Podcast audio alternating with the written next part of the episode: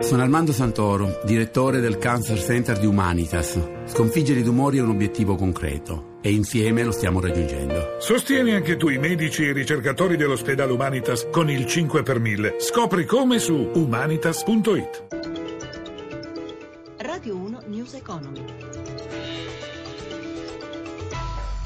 Ben trovati all'ascolto da Amalia Carosi. Le borse europee erano partite bene sull'onda della decisione della Fed, la banca centrale americana, di lasciare invariati i tassi, ma la situazione è ora molto cambiata, come ci spiega Maria Giovanna Lorena da Milano.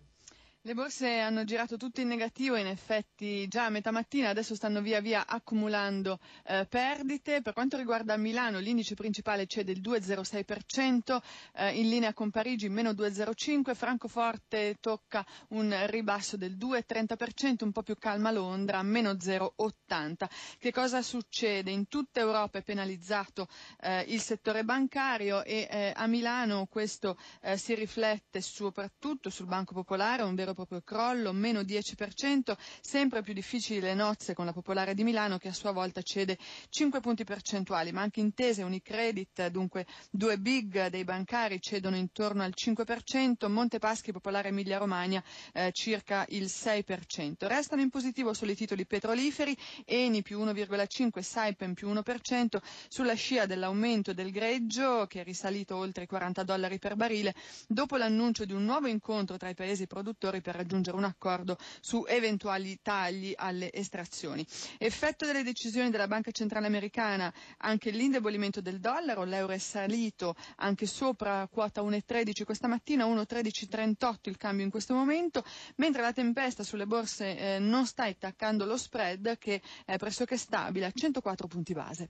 Linea Roma. Grazie a Maria Giovanna Lorena. Il prezzo del petrolio dunque si svolgerà a Doha in Qatar, il prossimo vertice dei paesi produttori di petrolio. L'obiettivo è quello di far risalire il prezzo di petrolio, calato nell'ultimo anno di oltre il 70%. Giuseppe Di Marco. È bastato l'annuncio per far salire le quotazioni del greggio. Il 17 aprile a Doha si incontreranno i paesi aderenti all'OPEC e i principali produttori che non aderiscono all'organizzazione per discutere del congelamento dell'offerta di oro nero ai livelli di gennaio. Insieme questi paesi garantiscono oltre il 70% della produzione di petrolio.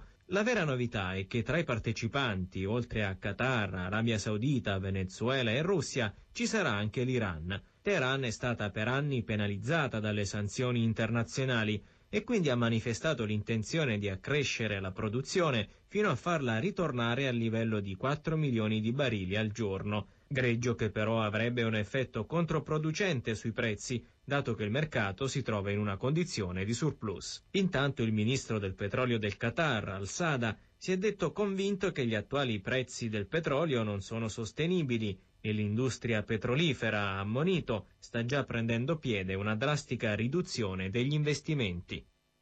L'amministratore delegato di Fiat Chrysler, Sergio Marchionne, in un incontro con i sindacati conferma la piena occupazione negli stabilimenti italiani entro il 2018, ma è ancora lontano l'accordo sul rinnovo del contratto dei metalmeccanici. Su questi temi Massimo Giacomini ha intervistato il segretario generale della FIM CISL, Marco Bentivogli.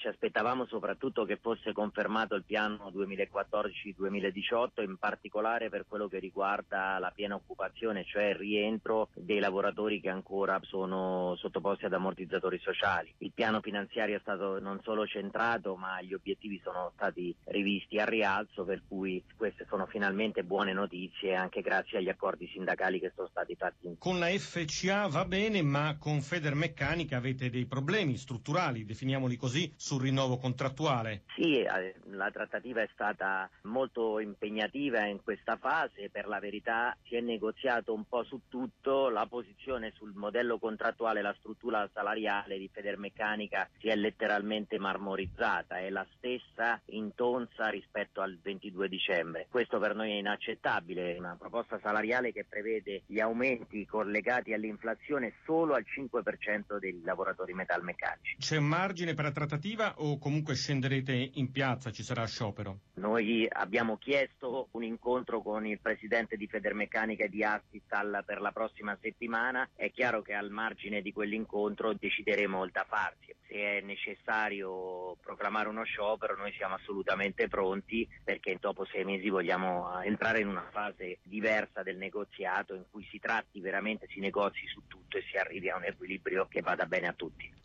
News Economy a cura di Roberto Pippan torna oggi pomeriggio alle 17.32. Ringrazio Cristina Pini in redazione e Claudio Magnaterra per il supporto tecnico. Da Amalia Carosi, buon proseguimento d'ascolto sempre su RAI Radio 1.